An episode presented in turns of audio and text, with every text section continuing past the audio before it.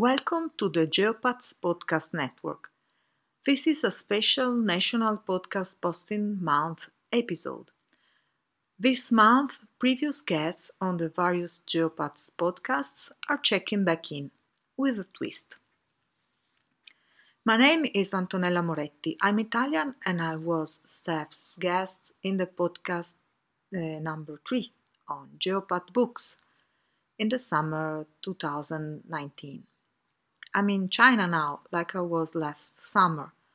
But I've spent eight long months in Italy because of the coronavirus epidemic.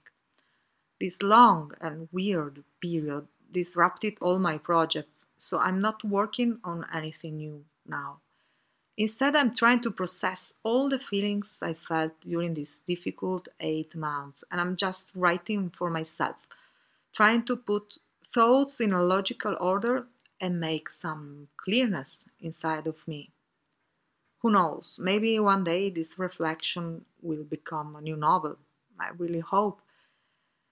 For the moment, I will collect my ideas on my for too long abandoned social media, my Italian blog cucinanto.com and my Facebook page blog cucinanto, which have been left empty and silence for a very long time.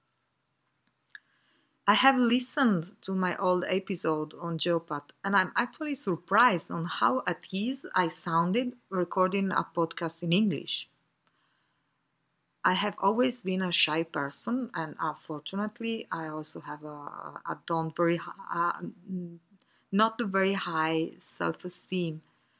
But I realize expat life changed me, changed changed me a lot, and made me braver and more open. Did I change my mind or habits about the things I said during the episode? No, I think I didn't. For example, in the podcast, I said I was feeling part of the international community um, rather than part of the local Chinese community. And after long months in which China had banned the entry of foreign residents and I have to say that uh, we uh, made us feel unwanted. I feel even more that my natural place is the international community and that I will never um, really be part of this country. And yet, when I finally managed to come back, I was surprised. Because it was like if I had left only for a couple of days, not for months.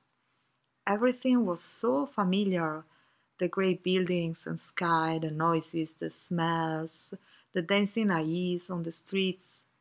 It was something that has been rooting deeply inside of me, and even if for China I would always be a foreigner, even if I felt deeply disappointed, angry, and resentful by all the strict rules that made me difficult to come back to China, I must confess that I love this place.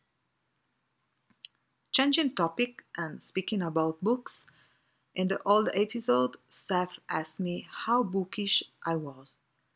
I said 6 in a scale of 10. How has that changed now? Okay, during my isolation time in Italy, I didn't read anything because my thoughts were elsewhere and I didn't feel like reading at all. Finally, in September, my children and I managed to come back to China, and during the 14 days of quarantine, I, uh, I, read, I read six books. The book I loved more was The Secret, Secret Garden by Frances Hodgson Burnett. This book was published in 1911, so it's an old book and it's a very famous children's book.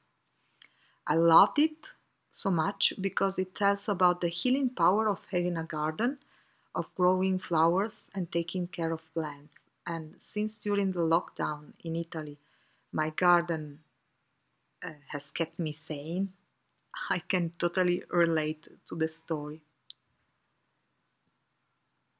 Is there anything I would ask to my former self? That lady was full of enthusiasm for her projects and wouldn't have thought that most of them would be delayed or even stopped by circumstances beyond her will. I don't have questions for her. I would instead pat, pat her on her shoulder and tell, to, tell her to be strong. Because difficult moments are ahead and she will struggle and suffer and she will lose her faith sometimes. So maybe I will only ask her, please try to stay more positive, even if things seem to go completely wrong.